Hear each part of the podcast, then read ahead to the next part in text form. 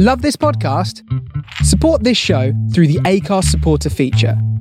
It's up to you how much you give, and there's no regular commitment. Just hit the link in the show description to support now.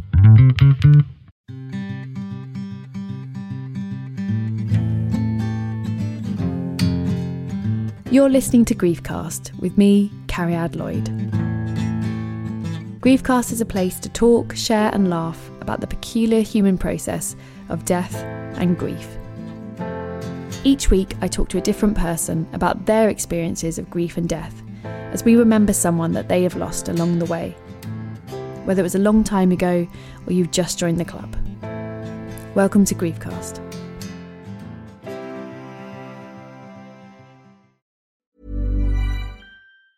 Hey, it's Ryan Reynolds, and I'm here with Keith, co star of my upcoming film, If, only in theaters, May 17th. Do you want to tell people the big news? All right, I'll do it. Sign up now and you'll get unlimited for $15 a month in six months of Paramount Plus Essential Plan on us. Mintmobile.com slash switch. Upfront payment of $45 equivalent to $15 per month. Unlimited over 40 gigabytes per month. Face lower speeds. Videos at 480p. Active Mint customers by 531.24 get six months of Paramount Plus Essential Plan. Auto renews after six months. Offer ends May 31st, 2024. Separate Paramount Plus registration required. Terms and conditions apply if rated PG. Hey, I'm Ryan Reynolds. At Mint Mobile, we like to do the opposite of what Big Wireless does. They charge you a lot we charge you a little. So naturally, when they announced they'd be raising their prices due to inflation, we decided to deflate our prices due to not hating you. That's right. We're cutting the price of Mint Unlimited from $30 a month to just $15 a month. Give it a try at mintmobile.com slash switch. $45 upfront for three months plus taxes and fees. Promo rate for new customers for limited time. Unlimited more than 40 gigabytes per month. Slows. Full terms at mintmobile.com.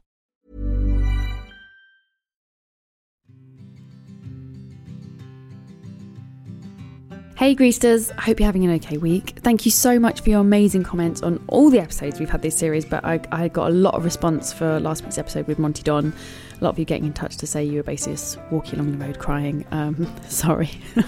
I know I'm the show that does that to you, but yeah, thank you. I know it was a really, it felt like quite a special episode, so thank you so much for getting in touch about that.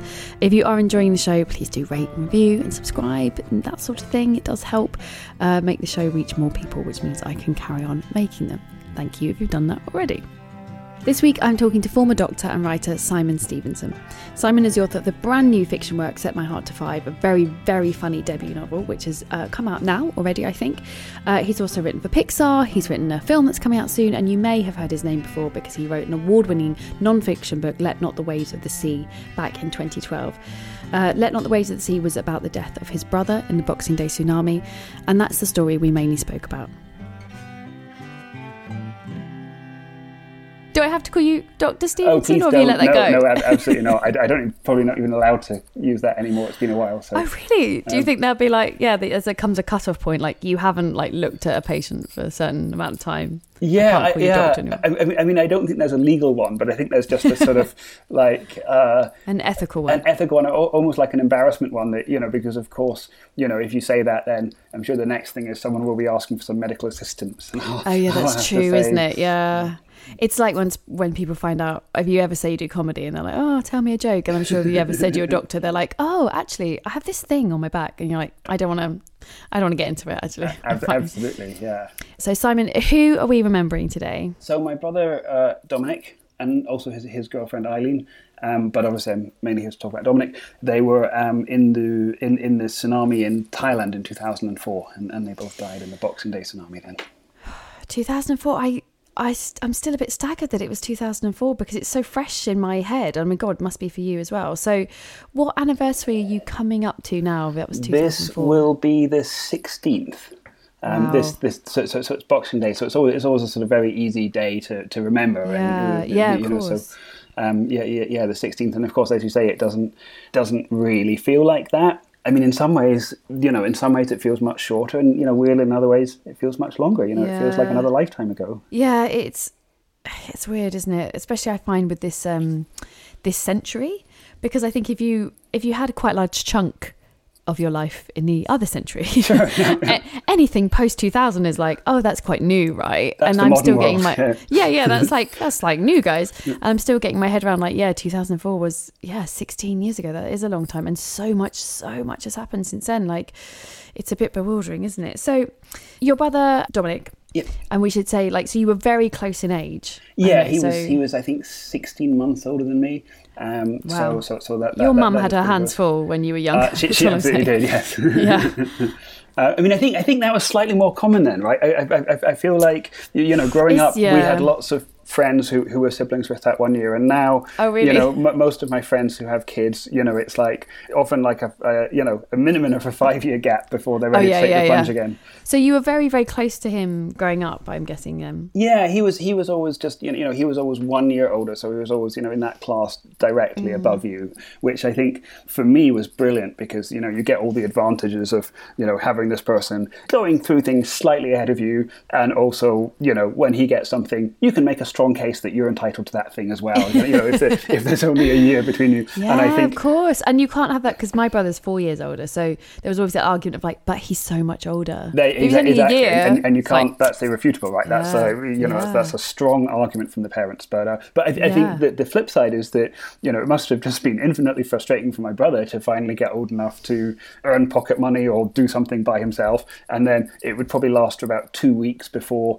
My nagging became incessant that you know I, I should also be entitled to this thing. And do you have other siblings, or is it just the two of you? It's just the two of us. Um, and my, my parents divorced when I was about uh, 12, and so, so, so I'm lucky to have four half siblings on, on, on the other side. Right. But, but in terms of, you know, growing up with my brother, that was, that was yeah, he was. Okay. So to go back to 2004, um, obviously, like, had he just gone to Thailand for holiday, or like, and it was all lovely and joyous, and exactly that. It was so, so, so he and his girlfriend had been together for a year or two, and they had.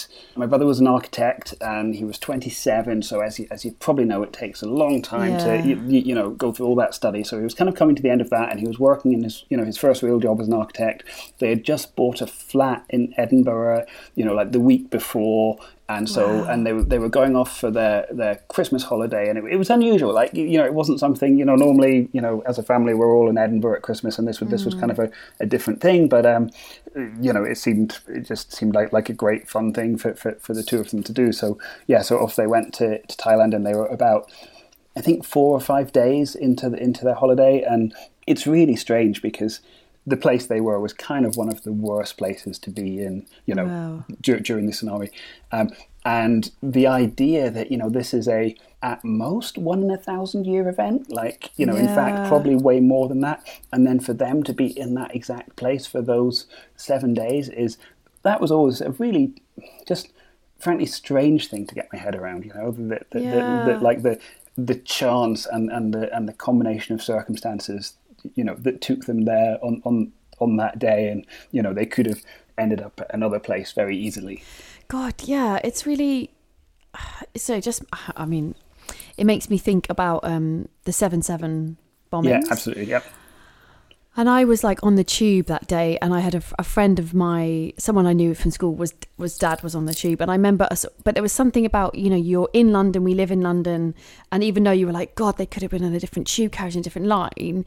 There was something like, oh, but it's not surprising they were in London. But for you, I guess that must be like you said, so weird that they were just on the other side of the world at that point, at that beach, like all of those there's so many things that had to happen for them to be Yeah. there. Yeah, it Yeah. must have been really hard after after you found out that he was dead to kind of yeah, just get your head around that. A- a- absolutely, and I mean, it's still you know, you know to this day, it's still something you know that, that I think about. I mean, you know, a, a huge part of my grief journey, and I'm sure we'll talk about it, was part of it was going to Thailand and being there where those Mm. things had happened, and you know, getting to know people, and then the other part was getting to know other families who had you know been through a similar thing, and Yeah. and of course, you know, what you learn is you know that everyone has you you know, you know a version of that and in fact anyone who you know dies too young there's Yeah. usually some sort of you could have taken a different bus or you know and even illnesses you know there's just Yeah. just random luck involved right you, know you know and, and so you know is being on that beach any more unlucky than you know the people that get a really tough illness at that age you know probably not and you know but it just it you know it just felt like just so odd that, that they would be there you know? Yeah. Yeah, and to be so far away from from you.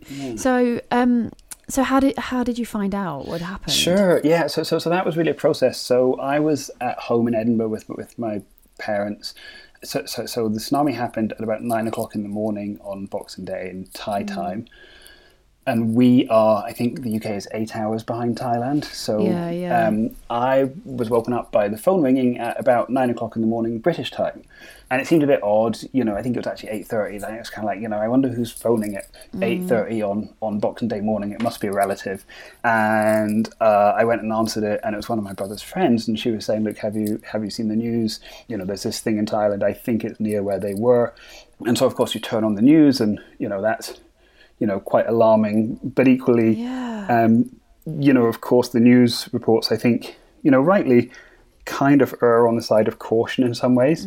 Um, so, you know, there's sort of these these reassuring things that you hear you hear that you know the telephones are out so that's why they haven't phoned and you know Yeah, um, yeah. and and those first numbers are you know there's four people confirmed dead you, you know and you kind of think okay well that's that's a tragedy but that doesn't sound like you know there's a likelihood that, that they're involved and then kind of just over the over the course of i mean it wasn't really news. It was to begin with it was no news right? It was just you, mm. you know that you kind of as the hours tick by and you're kind of thinking well you know we should have we should have heard from them and you're kind of scouring the the internet for any sort, sort, sort of hint and you're kind of getting rumors on bulletin boards of you know people saying you know well I heard the island that they're on was called Phi and I heard that the island was badly affected and but you know you, you don't know if that's true and then we were um, we were very lucky that one of my um, one of my uncles is a I mean, all my uncles are wonderful, but but but one of them is a wonderful man who had you know travelled in that region quite a lot,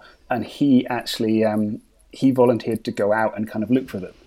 Um, Wow. so, so in about like a couple of days, like I can't like I would imagine it was like the twenty eighth probably. He was he was on a plane, kind of heading out there.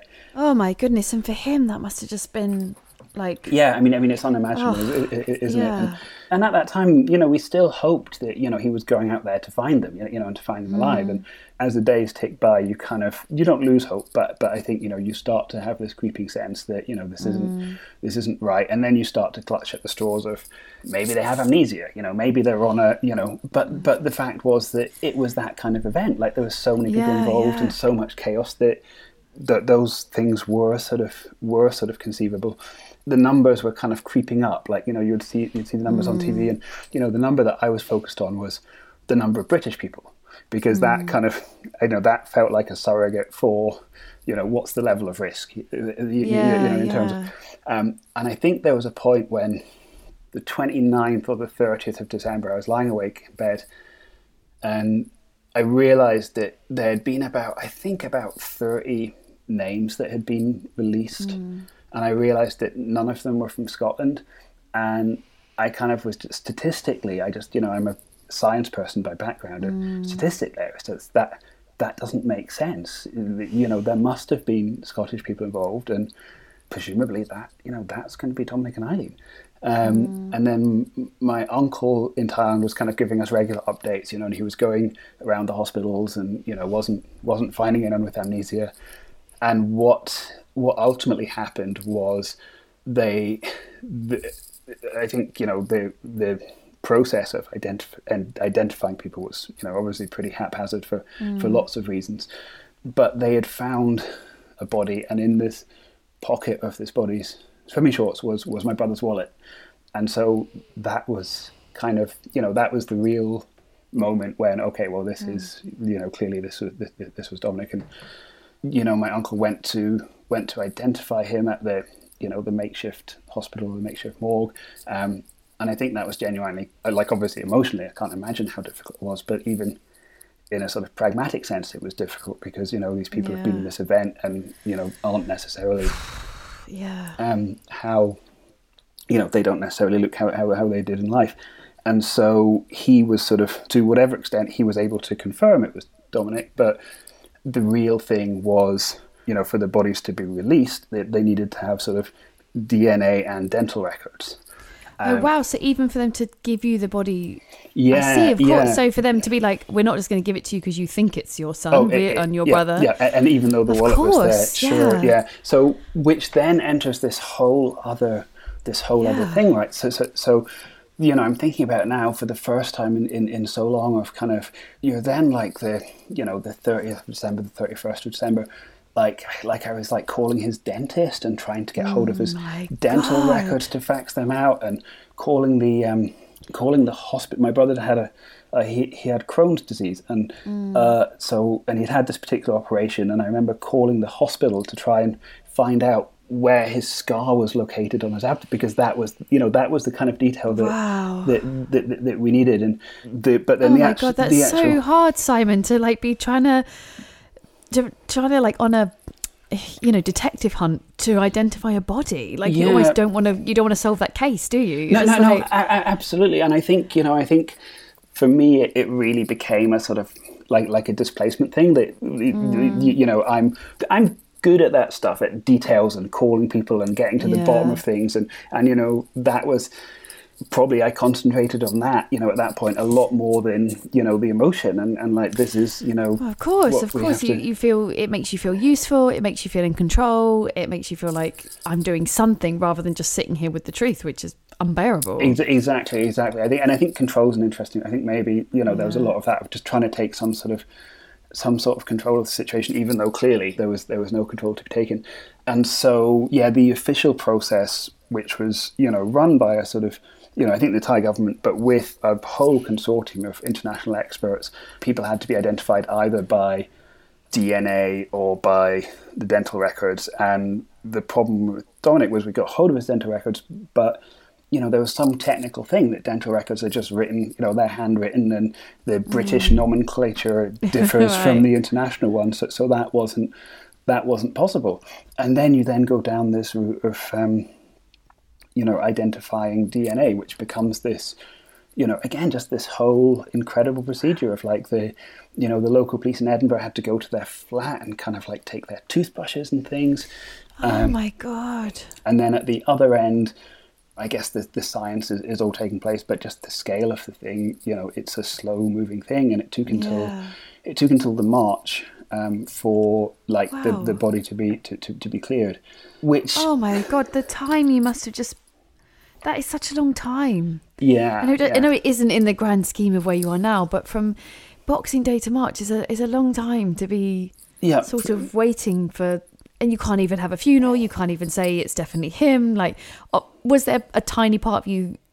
I'm only saying this because I'm sure I would do it. Of thinking maybe, maybe it's not. Like, there, there- there's absolutely. I mean, there's a huge part of that, and, and the Yeah. longer it went on, you know. So, so so so so my job is I'm a screenwriter, and so I tell stories for a living, and you know the idea of this story, like the structure of it, like so. So if you're watching a movie and something's not like you know Yeah. someone someone seems to die at the start, but then it's never confirmed. Like you know that at the end of the movie, that that person isn't dead, dead. right? Yeah, e- e- Yeah. exactly, exactly. So, so, so I definitely became, as the time went on, sort of kind of secretly more and more convinced that you know there had been this this terrible error and it was just a big mistake and you know we were going to find out that they had been washed onto some small island somewhere and were perfectly fine or were in a you know in a hospital with amnesia. Um so, so yeah I, I sort of i kind of describe those months as suspended animation because as you say like because you can't have a funeral it makes it just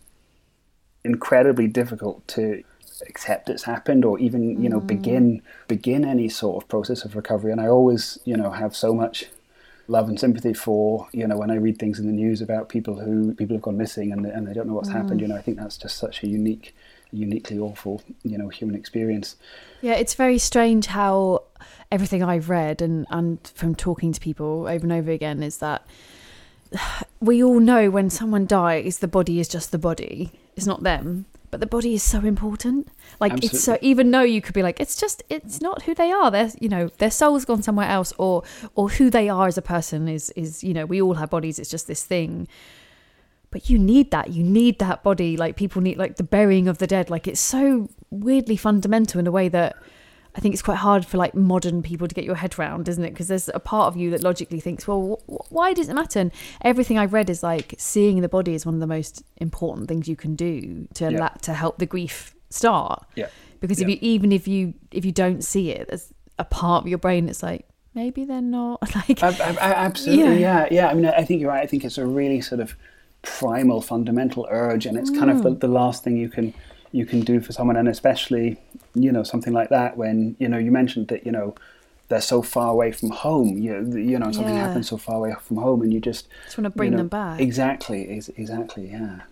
So what? So in March they what? They Yep. suddenly get in touch yeah, and say, yeah exactly you, you get a phone call out of the blue that you you know and, and suddenly and it's all happening very quickly it's like you know the body's coming back tomorrow um, Wow. and so uh, you know we went out to the airport to, to meet the body arriving and sort of drove back into town and obviously the body's in the you know the hearse there and you know the undertaker take it into their place and because of the circumstance you know it wasn't you couldn't see the body it wasn't Yeah, you yeah. know, but they have a room in, in, in there, don't they, in the in, in the Undertaker place, and you know, I, I definitely spent a long time kind of sitting in there. You know, you know did it feel like, oh, I need to talk to you? Did you feel like, oh, here you, you know, even though you're obviously talking to a coffin? I, I, I, absolutely, yeah. I mean, I, I, I, would. I mean, I, I I spent a long time in there, and yeah, I just talked, you know, you know, definitely, and because of course, I think when anyone dies, we all, you know, have this just huge urge to say all the things that you know we feel we didn't say, and you know, I, th- I think I think one of the lessons of my journey has been that at the time, I, I couldn't believe all these things that I left unsaid, and all the things that you know, as you know, the further away I get from it, I think the sort of more fair I, I can think of things like like the more fairly I can say well you know maybe I didn't exactly say that but I'm sure he knew that because He you know knew, of X, yeah, Y, yeah, yeah. yeah Yeah, of course. But I, I think, I suppose, was it your first kind of your first major grief? Your brother dying? Like, had anything happened? Um, yeah, I mean, so it it was in the. I mean, I mean, it was far and away. You, you know, you know, the biggest and the closest.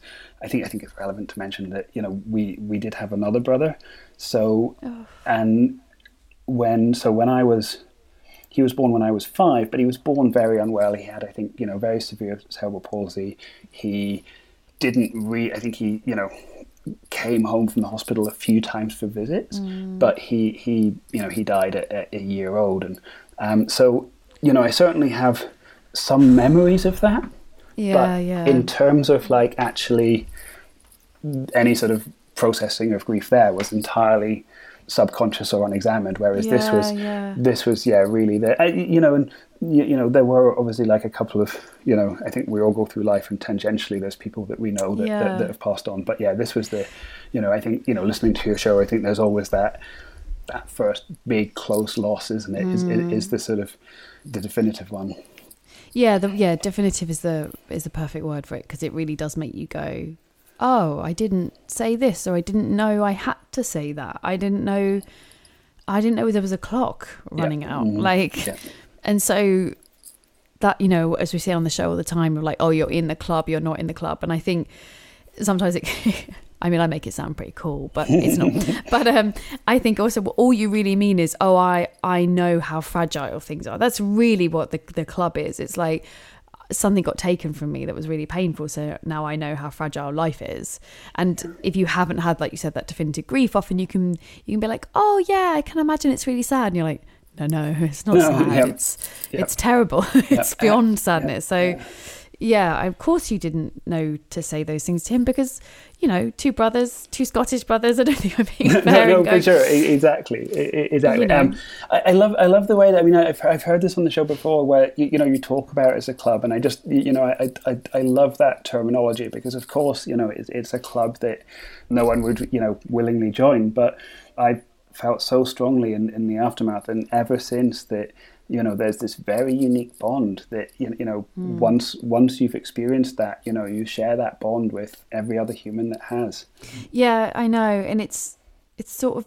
I mean, I think I harp on about it because it's sort of the only good thing that you sometimes get of a thing of like you go, oh, we're all really connected and we all love people and we all have a similar pain when they go, and sometimes it's helpful to remind yourself how connected we are as humans because it can be easy to be like oh I, I don't like them or I don't like their opinion on this or they don't like this and they're not like me. And then you're like oh no we're really all just the same bag of bones walking around to a slightly Yeah. slightly different heights. That's basically what's going on. Um so then you you talked to him in that room for a long time and then did you have the the funeral quite quickly? I mean that must have been a very strange to know he died in boxing on Boxing Day, and then suddenly gathering people, and especially someone young, young Yeah. people funerals are Yeah. like packed. Sure, Like- ab- absolutely. Yeah, yeah. So, so, so we did two things, and and yeah, I think they both happened fairly quickly.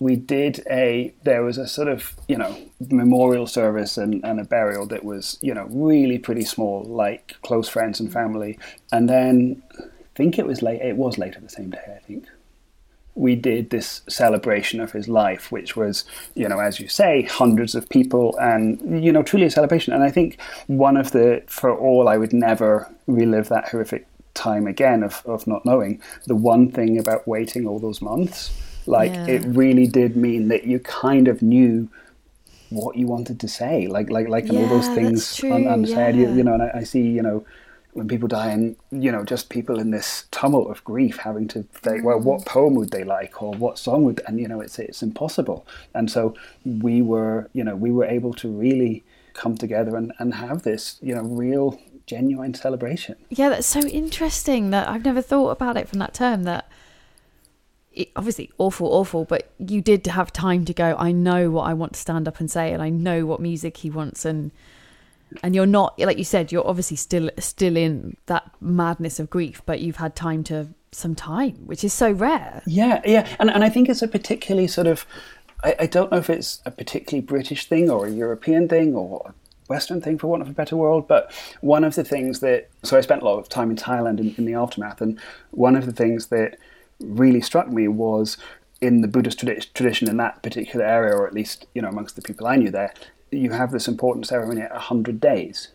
Um, Wow. And 100 days is this sort of, I, I think, you know, and I, I may well be getting this wrong, and, you know, hopefully people can email in and tell me how, how, how, how wrong I've got it. But um, I think the basic idea is that the 100 days marks the sort of transition of the spirit from being generally around to kind of being mm. somewhere else. And I think that I don't even know what if there's statutory bereavement leave in the UK, but you know the basic idea seems to be that we have that you know someone dies and whoever it is, five days later you're back at work as if Yeah. nothing happened. You know, you're supposed to just put it behind you and, and get on with it and stuff. And I think that that notion of coming together at hundred days or three months or you know is just is really such a such a beautiful thing. And I wish we had something more like that in our culture that was kind of known. Yeah, that's lovely, isn't it? That's really nice. I, yeah, they've just, I think they've just introduced like a two week statutory bereavement leave. I think it was introduced very initially for like um, people who'd lost children, Sure. and then has now been allowed for like any bereavement you can claim this leave which is but you know it's 2020 and people are like oh yeah i guess it is sad isn't it when someone dies? I'm like yes yes i think it, i might need some time off. But 100 days is really interesting. There's something very solid about that number. And Yeah, i can and- completely understand coming back to at that time and being like yeah now i want to talk about it again. I- I- I- exactly, and I, and I think it's um, I guess what I love about it is that is that like it, it does two things. So it says we're not forgetting this person. We're mm. going to talk about them. We're going to come together and remember them. But at the same time, it also says we are going to continue on our grief journey. You, you know, we're not going to be stay. We're not going to stay lost in this first period of awfulness forever. You know, you, you mm. know, we're, we're going to carry on, and time is going to alter things.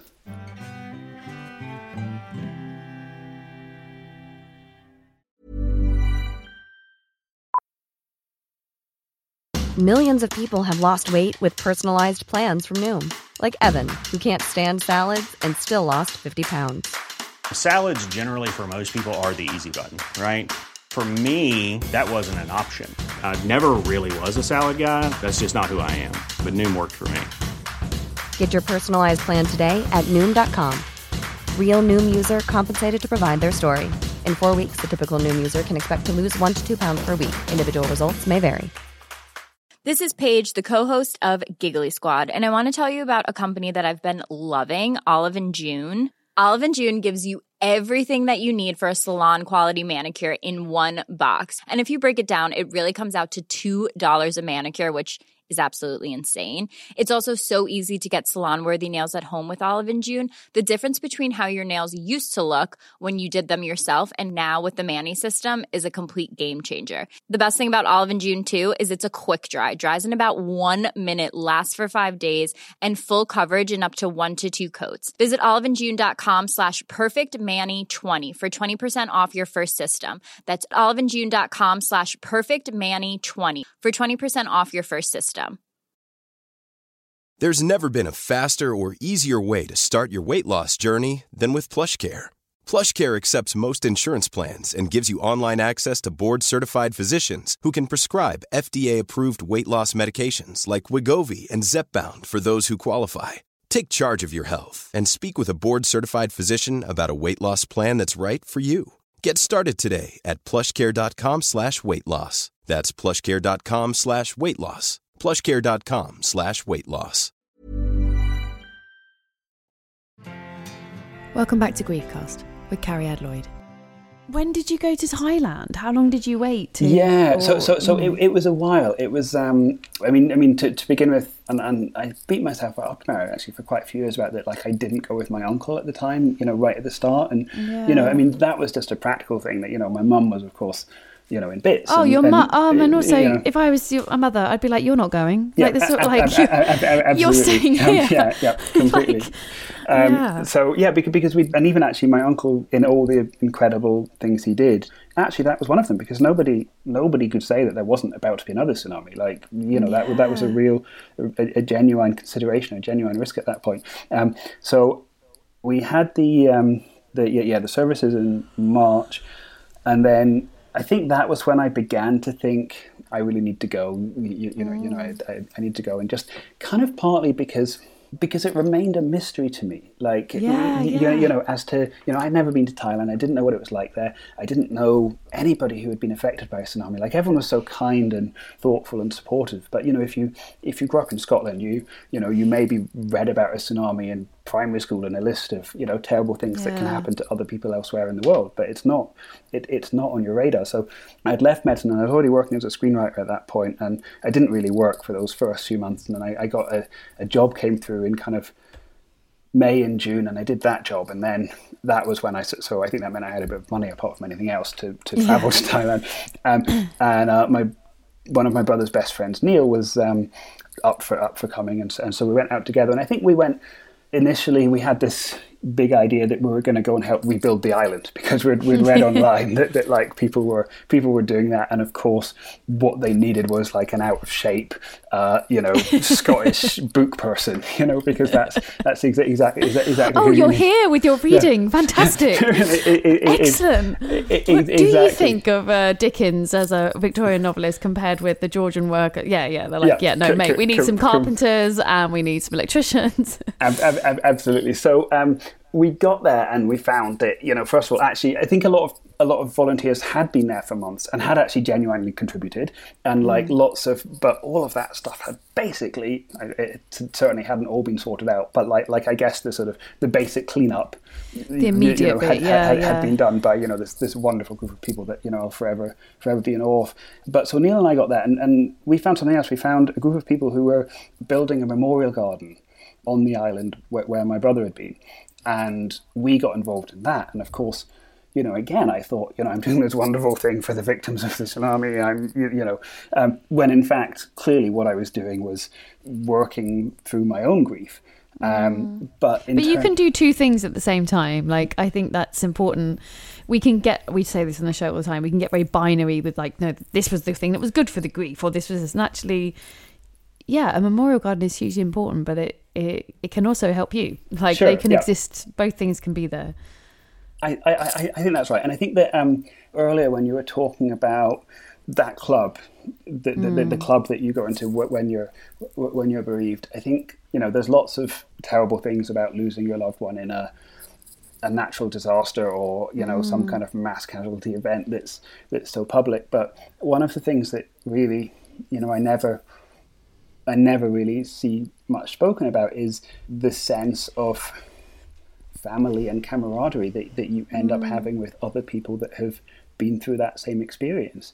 So some of the other people involved in building Buildings Memorial Garden had been through that experience, and some of them were some of them lived on the island. They were Australian, some were Thai. You know, there, there was a sort of group of different people and, and different experiences. And I should also say there was a lot of incredible volunteers from, from the UK and the rest of Europe who didn't have a mm. family connection at all and were just, you know, had been, you know, traveling in the region and wanted to come and help out. And, you know, again, that's just a whole other sense of camaraderie and, and friendship. But in terms of, um, in terms of what I was saying earlier about like demystifying the process um, mm. and understanding what had happened, spending time with people that had, you know, that had lived through it, and also just the simple fact of everybody on that island had you know lost not just one person usually in fact multiple people mm. um, and just that that shared experience was such a you know such a help to me to to hear people yeah people. we uh, you know i'm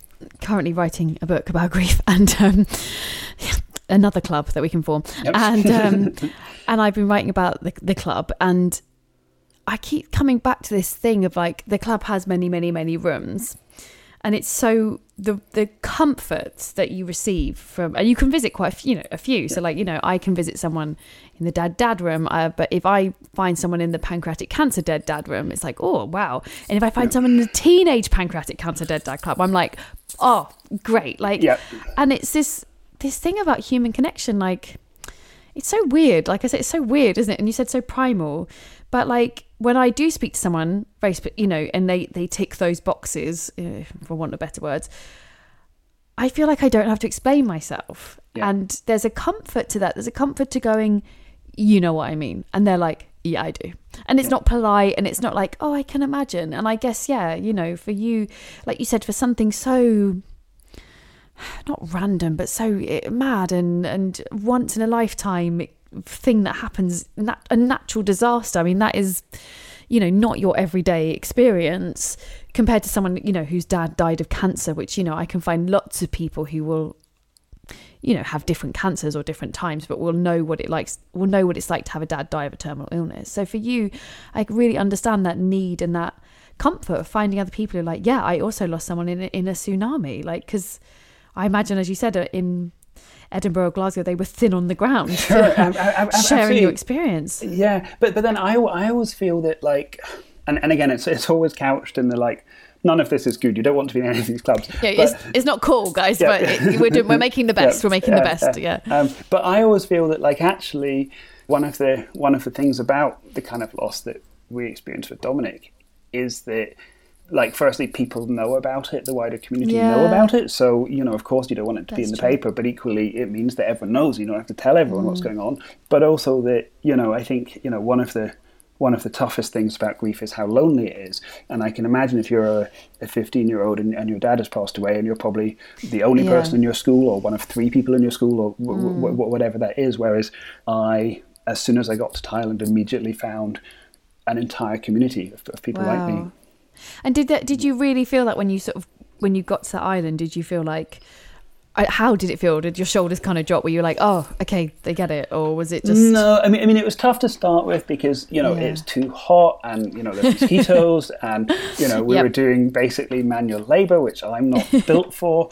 Um, so so lots of lots lots of those challenges, and we were only supposed to be there for two weeks because we were going to rebuild the island in two weeks. Right, that was great. You know, it should know, take about two, yeah, three yeah, tops for sure. Yeah, um, and so after you know when we came to, it was only like you know two days before we were supposed to go to go home that um, you know and Neil had to go home because he had, he had a job that he had to go back to, um, and I suddenly said to Neil, you know, I'm thinking. I might stay on a bit longer. You, you know, I think this might be um, and of course he was very supportive and so and, and so I did but it definitely I think it took a couple of weeks to really get into this ring of things and even you know the people that I became very close to I think we still all have our you know we're all quite reserved as humans a lot of the time and so, and so, it's not like you know you yeah, yeah. it's not necessarily that you meet and immediately you're into the the deep stuff no no no that's true that's true yes that's that's how i work it's, always, it's, always, quite intense quite quickly um so how long did you stay for? So I went for a month, uh, and then I went back to Edinburgh for a couple of weeks, and then I came back, bringing my mum. Uh, oh, wow. that- that, How um, was yeah. that? I wish I'd asked her before I came on because, uh, as I as I remember it, I think it was great. I think it was a really important step on our journey together, and I wanted her to. Uh, she'd been to Thailand before, so it wasn't, you know, she was probably better traveled than me, in fact, and, and, and so it wasn't sort of, it wasn't like a fish out of water kind of comedy. She was kind of, she, she was, she was kind of okay at that. But I think, you know, I wanted her to kind of meet the people that I had met and kind of understand things through the prism that you know that I had come to, and I think you know I think for her actually I think I remember her saying this I think she's all- I remember her saying something like that was all great but actually the bit I liked was spending time with you so so I think you know we probably could have gone to Devon for a similar a, a similar a, a, a similar experience Did you did you go to the beach? Like, did you sort of go revisit? yeah. I mean, I mean, I mean, that was a big part of you you know. I'm a you know, as I said, I, I was a doctor, so I'm a essentially I'm a scientist in, in my Mm. brain, you know, and I'm a detail person. So, so so so I want to know and I want to understand things. Um, and one of the one of the big misconceptions I had was. You know, just the physicality of it. That you know, I remember what one of the things we hung on to at the time was Dominic is 27 and he's a you know he's strong and he's a good swimmer. So mm. you know, how can you know how can a wave actually cause that you know cause that problem? And so, but one of the things that I learned from from the experience was you know I, I learned a bit about tsunami and you know the the description of a wave is kind of it's kind of the wrong metaphor because it is a wave but you know to to go into the physics of it it's a wave with a 20 mile long period so so basically it's Wow. if, if you're standing on the beach it's not it's not that there's a wave it's that there's a river Thames there suddenly that that wasn't there before Oh my goodness! Mm. Yeah, that is a very different picture, isn't it? Because I'm the same as you. Or you sort of imagine a massive wave, but yeah, it's not.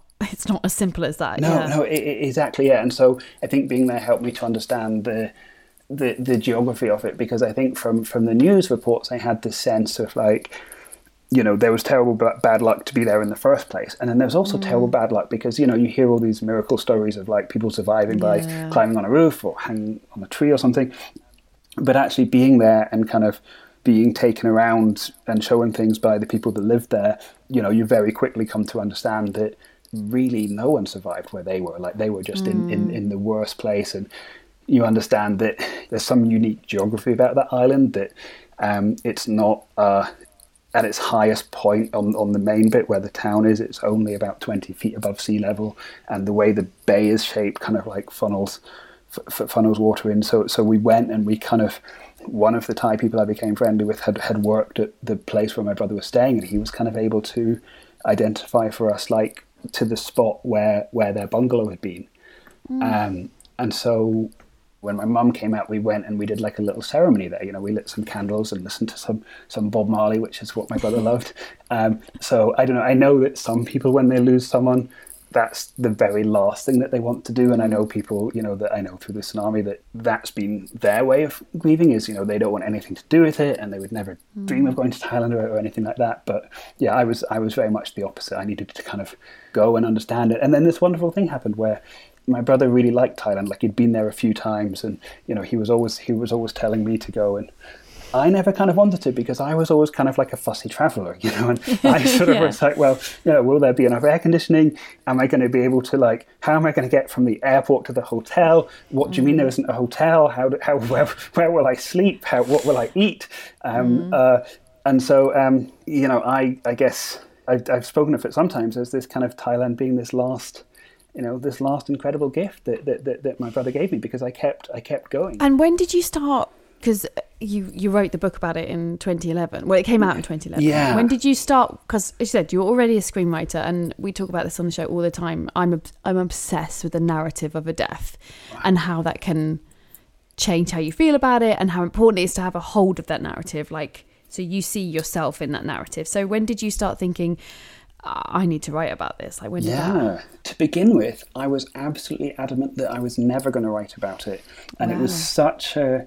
I didn't. I- Partly, I didn't feel entitled to. You know, I mm. felt it was this sacred thing, and that you know, I didn't want in any way to be taking advantage of it or, or capitalizing on it because of course in some way as a, as a writer you know you can kind of see there's a book there right? Um, Yeah. but, but but I actually I mean I genuinely actually didn't. And and what happened was so I had you know I'd been kind of working on the peripheries of TV screenwriting for a while, by which I mean, you know, I got sort of reasonably steady work, kind of like some rewriting things, some, you know, writing pilots that never went anywhere. And, you know, it wasn't, um, you're nodding, probably, probably, yep. Uh-huh, we've, yeah. all, we've all that, been that there. fun job. Yep. yeah. um, and it wasn't the glory days of British television, and it wasn't the glory days of my television writing. So, you know, in a way, it's probably good that none of them went anywhere. Um, but something happened that the I guess the the kind of work I was doing was like kind of like gentle, light-hearted, warm comedies because partly that mm. was what ITV sh- showed in 2004. I'd kind of got to this point where you know people kind of liked what I did, and I'd you know been cunningly manoeuvring myself for a couple of years into a position where it was probably time to kind of write my own show, and everyone was ready to receive this this gentle, warm comedy from me. And of course, everything I found myself writing was ostensibly a gentle, warm comedy, but it was always about someone dying or someone's brother dying or like a mass catastrophe.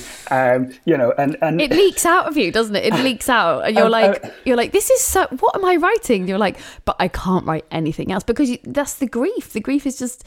It, yeah, I I mean I remember as I've said before, like when I started doing character stand up and like everything was so bleak and about grief, but like wrapped up in this character, and I'd think, what? Come on, come on, try and write something light. Come on, you can do it. And it was like, no, because you're just in that bit of your grief, and it just there's no choice really. Ab- ab- ab- absolutely, and so um, and I think it was really difficult for the people I worked with because, of course, they wanted to support me because I'd just been through this horrific thing. But you know, the thing I wrote, you know, they, they, they couldn't show it Yeah. on ITV. It was a sitcom set, set in the afterlife, and of course, now sitcoms set in the afterlife are all the rage. But All you the know, you- rage, you- you know, you know, yeah. 2004 was just was was just too early for that. So I didn't want to write about it it was frankly ruining my screenwriting um, and also but also this thing happened where i didn't i think as many people do when they lose someone i kind of under i reevaluated my priorities and mm. what i was doing in life and you know i had trained as a doctor and i'd the reason I'd become a writer, I'd taken six months out to write my great book of literary short stories because what the world had needed was a great book of literary short stories by me when I was 24. And Oh, thank- yeah. thank- thankfully they didn't, and no one published it. You know, and we wouldn't be here talking today probably if Yeah. they did. And of course, after the tsunami and the year in Thailand, I felt, what, what am I doing with myself? I'm going to go back to medicine. So, so, so I went back to medicine, and that was, you know, frankly, such a relief because I was always quite envious of people I knew that when they lost someone still had sort of structure and routine. Because as you know, as a as a sort of freelance person, you know, a freelance creative person, it's very easy to sit all day thinking about yourself, and, and that's not necessarily great at a time of grief. Yeah, so yeah. um, I then um, I went back to medicine, and almost as a like I describe it as a creative exorcism. That like I was never, you know, it was never for publication, but I knew I kind of just had to get this stuff out because it was, mm. you know, it was coloring everything. It was coloring everything I tried to, to write, and I'd begun to realize that like I was already forgetting like things about my brother and I was forgetting sort of specific memories and so I decided I was going to start writing about it and it was just for me and it was never for publication and and of course I started writing and it just came you know flowing out and you know I just couldn't stop writing about about it for a long time. And eventually I kind of showed it to a friend and they said well you know i'm really moved by it but also have you thought about publishing it? And i said no no it's not for publication. But of course with hindsight what was i doing showing it to my friend? If it, if it yeah, wasn't yeah. for some you know i'm sure there was some devious part of my subconscious that was saying well show it to your friend and if they want it to get you know if they say you should get it published then who are you to stand in their way? Um, but also, I think that you know you're a writer and you can write something just for yourself, and I think that's often the the best way to start a project is to Yeah. trick your brain. This is just for me, and then you take the pressure off. But writers write to be to be read. They don't write for things to go into drawers. So of course, you know, once you've done it, you start thinking, oh, it's not. It's not bad, is it? It's quite. someone should read it. Like, yeah, yeah. There's nothing. There's nothing wrong with that at all. I think that's like your in your DNA. So yeah. So then you you wrote it, and obviously it became very successful. I just wondering. We talked about this on the show a lot as well. Of like the weirdness of success that comes from something so painful. Like, how did you sort of yeah. manage that kind of weird, like, oh, that's great, but is it because mm, I wrote it because my brother died?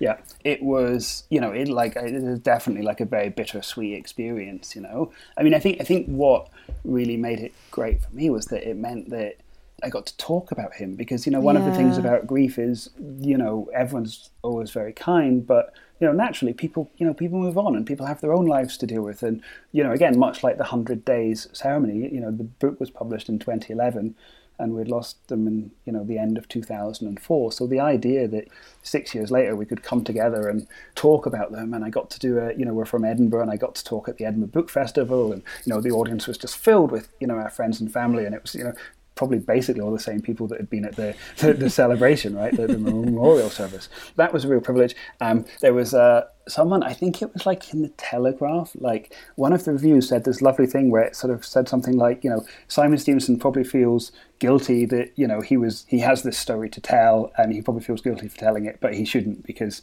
you know he's he's told it in the right way or something and and that really meant the meant meant, meant the world to me. You know, you know that was that was that was a very generous comment from someone who didn't need to do that.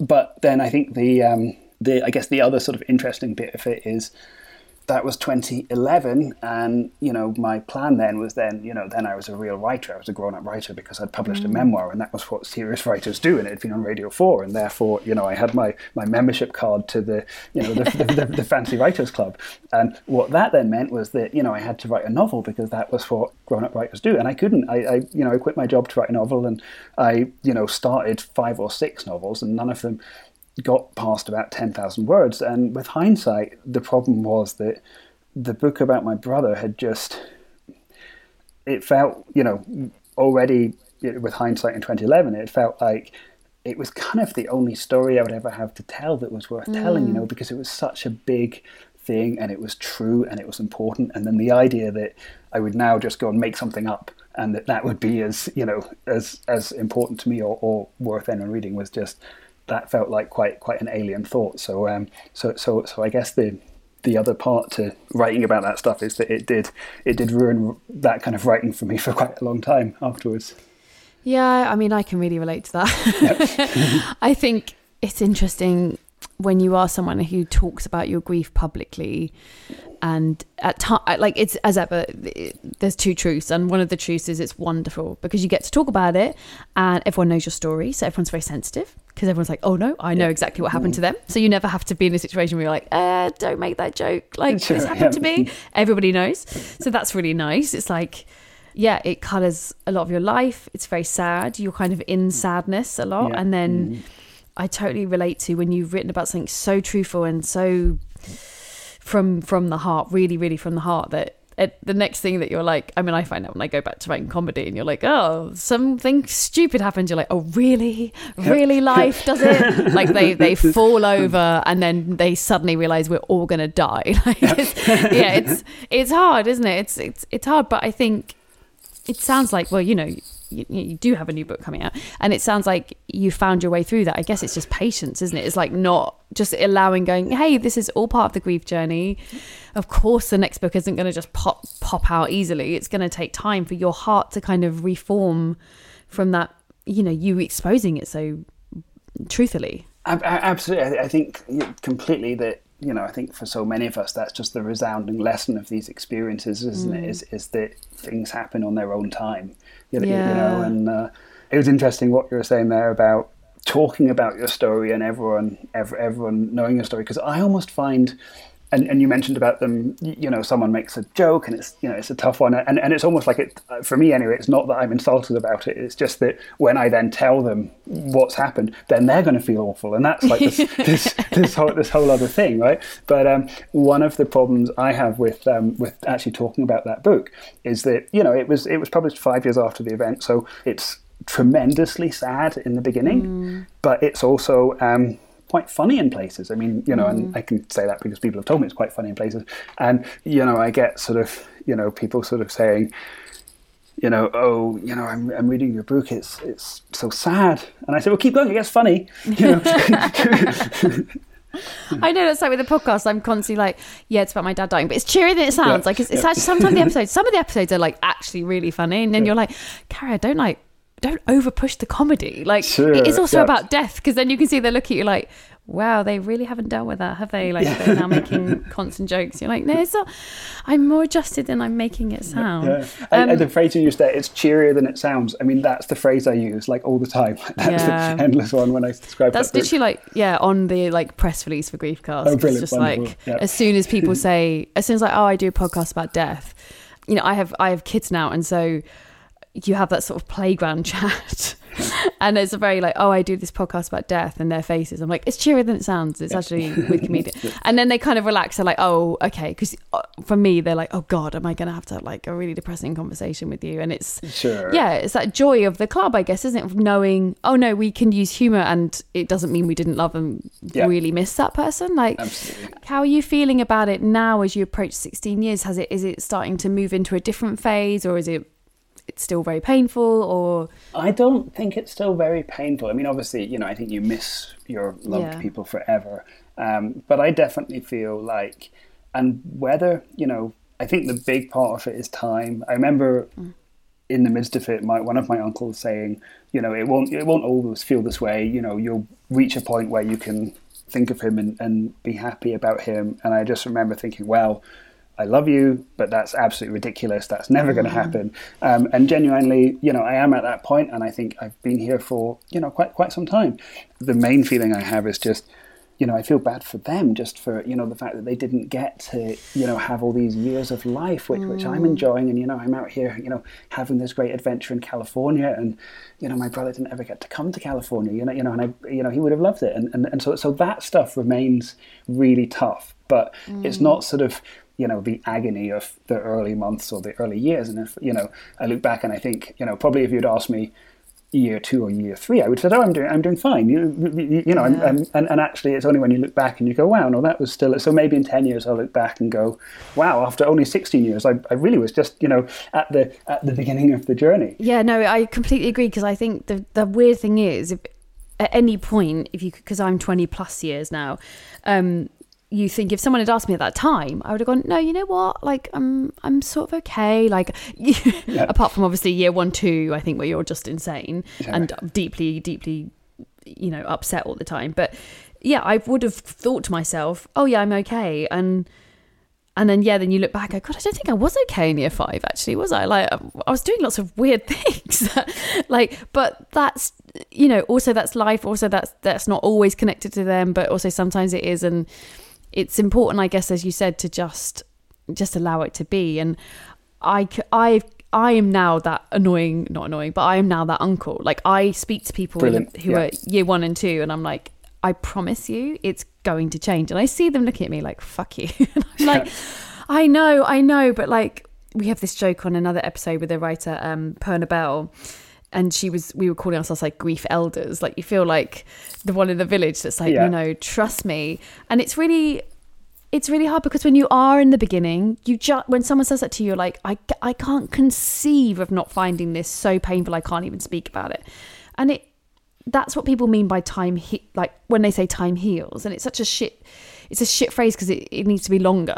Like it needs to be time will afford you a perspective to realize that you know you love them, you miss them, but also your life has moved on, and that will feel Yeah. a healing process. like, which you know doesn't make for a great card. So no, no, no, for sure, for sure. But I understand. yeah, I, I think that's exactly right. Is, is that um, yeah, healing is healing is very complex, and, and as you say, isn't Mm, yeah. just is, isn't just isn't just a single word. Simon, thank you so much. It was so brilliant to talk to you. Like, and to hear about Dominic and your journey with that. I just think what an incredible, yeah. And I hate to say it because it sounds like an incredible story. It is Sure, an incredible story, yeah. and yeah, to share Dominic with us in that way. Thank you so much. I really appreciate it. Well, well, thank you for having me, and, and thank you for you know the work that you do because I think it really is so genuinely you know important to bring people together to share this journey. I think I think it's incredible. So thank you. You can follow Simon on Twitter at the Simon Bot, B O T. His book Set My Heart to Five is out in paperback in the new year, but obviously is available in hardback now. And Let Not the Waves of the Sea is also available to buy from all good bookshops. You can follow us on Twitter and Instagram at the Griefcast. The music was provided by the Glue Ensemble. The show was edited by Kate Holland. Artwork was by Jade Perkin.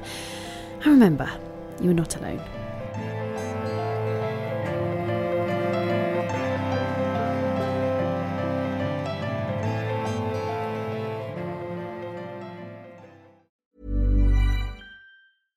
Ever catch yourself eating the same flavorless dinner three days in a row? Dreaming of something better? Well, HelloFresh is your guilt-free dream come true, baby. It's me, Keke Palmer. Let's wake up those taste buds with hot, juicy pecan-crusted chicken or garlic butter shrimp scampi. Mm. Hello Fresh. Stop dreaming of all the delicious possibilities and dig in at HelloFresh.com. Let's get this dinner party started.